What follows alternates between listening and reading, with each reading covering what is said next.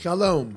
Thank you for listening to this podcast. I am Shmuley Yanklowitz, President and Dean of Valley Beit Midrash.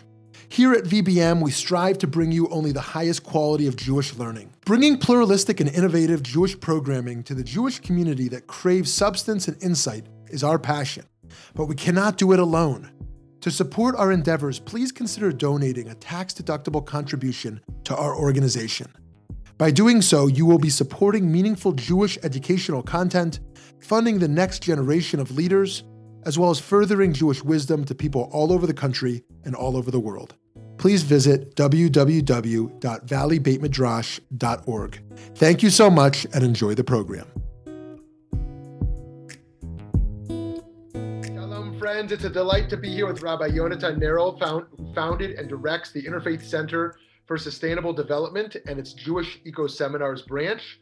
Raised in California, Rabbi Yonatan completed an MA and BA from Stanford and received rabbinical ordination in Israel. He speaks internationally on religion and ecology. Rabbi Neril, thank you for taking time to talk. It's great to be here. Thank you. So I'm excited to hold your Eco-Bible, Volume 1, an ecological commentary on Genesis and Exodus, co-edited by yourself and my old chavruta and friend, Rabbi Leo D. I'd love to hear more about this. Why did you decide to write this? Well, we decided to write it because oftentimes when I meet religious people and I say what I do, they say to me, well, religion is one thing and ecology is another thing, and the two are not connected. And that surprises me because based on the learning that I've done in Jewish teachings, there's a deep connection between Judaism and ecology.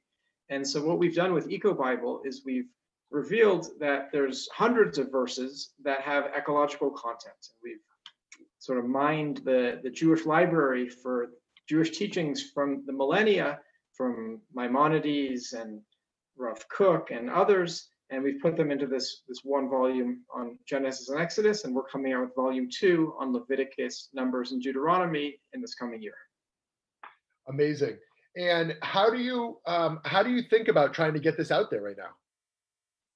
Well, we're making a number of efforts. We've actually been blessed to receive a grant, so we're distributing it to hundreds of rabbis, priests, and pastors in the U.S. and Israel and England and Africa. We've also published it on Amazon and on Ingram, so it's available in bookstores, on Barnes & Noble, iBooks, Kobo, as an ebook, as a paperback. We're publishing as a hardcover, going out to libraries. So we're really trying to make a lot of efforts right now to not just so this is going to be, a couple hundred copies printed, but that this will really reach the heart and minds of a lot of people.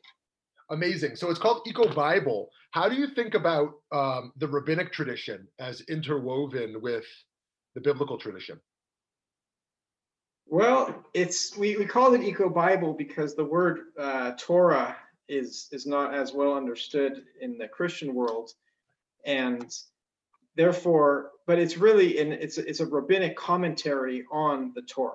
But that would be too long of a title, and so you can see from the index and the glossary that we're actually relating to over 100 rabbis, and we also bring the views of 100 scientists. So it's also a combination of religion and science, and for that reason, it's been a number 1 bestseller on the Amazon Religion and Science category, a number 1 bestseller on the Amazon Jewish Theology category for Kindle books. Because you're so involved in both interfaith work and environmental work, and really the intersection of the two, what do you think is something most unique that Jews have to contribute to that discourse? And what is one of the most unique things that Jews can receive from other faith traditions in terms of how they think of this? Well, this book is my offering to that discourse. I just got off the phone with the National Environment Officer of the Church of England. It's amazing. The Church of England has these dioceses, these different areas, and every diocese has an environment officer.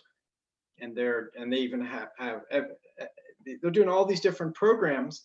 But the question is, where in the teaching and preaching is religion and ecology showing up? So what we've tried to do is, through these hundreds of commentaries, is make a very sort of ready-made teaching that lay people can look at, but also something that clergy can use for their sermons. So I think that's a Jewish contribution to this, to show that ecological thinking is organic to the Torah. And what can Jews gain from this? Well, I find, for example, we offer monthly interfaith ecological webinars. And I find that when there's an interfaith conversation with a rabbi, a priest, and an imam on ecological sustainability, we're all enriched by that. Yeah, beautiful. Okay, one last question for you. So on a spiritual level, it's obvious to many of us what we can gain here in terms of how we think about our relationship to the planet, to our partnership with the divine, and just the spiritual meaning that's imbued in our moral responsibility.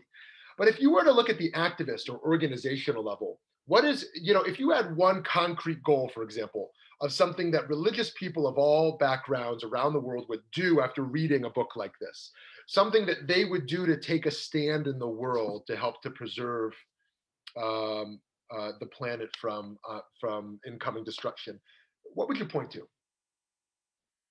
Well, I think one concrete example relates to moving toward or embracing a plant-based diet.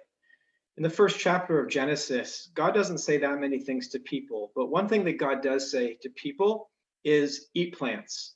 And then the next verse is God says to animals, eat plants, and the Torah says, Vayichen, and it was so. And then the next verse says that God saw that it was very good. Well, what was very good about it?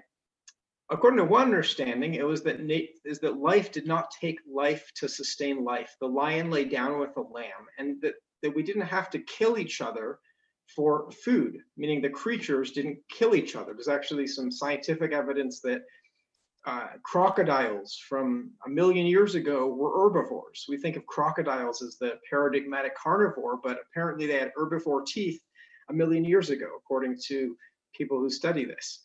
So one message that we're trying to bring up, and it relates to something that Rabbi Abraham Isaac HaKohen Kook taught. He was the first rabbi of pre-state Israel, that when God says to people to eat plants, and even though that vision was lost after the flood of Noah and the wicked generation that was destroyed, and then God said to people, okay, you can eat animals, but Ralph Cook teaches that in a future time, we're going to return to that vision. And Ralph Cook said that in 1903, and a lot of people, I know you included, but hundreds of rabbis as well, believe that that time has come. It's not like 100 years ago when our ancestors were, some of our ancestors were in northeastern Europe where, in the winter there was only cabbage and beets to eat as well as animal products. We're in a time where vegan and especially vegetarian food is very much available to us. There's alternatives to meat, there's alternatives to dairy, there's alternatives to eggs. And we can live a healthier lifestyle and a lifestyle that's more resonant with Jewish values about compassion to animals by moving toward and embracing a plant-based lifestyle. So that's one concrete message that comes out of this book. What a powerful message, and a powerful message about how we can be so traditionally rooted, and also how Torah inspires and challenges us to be deeply responsive to the moment.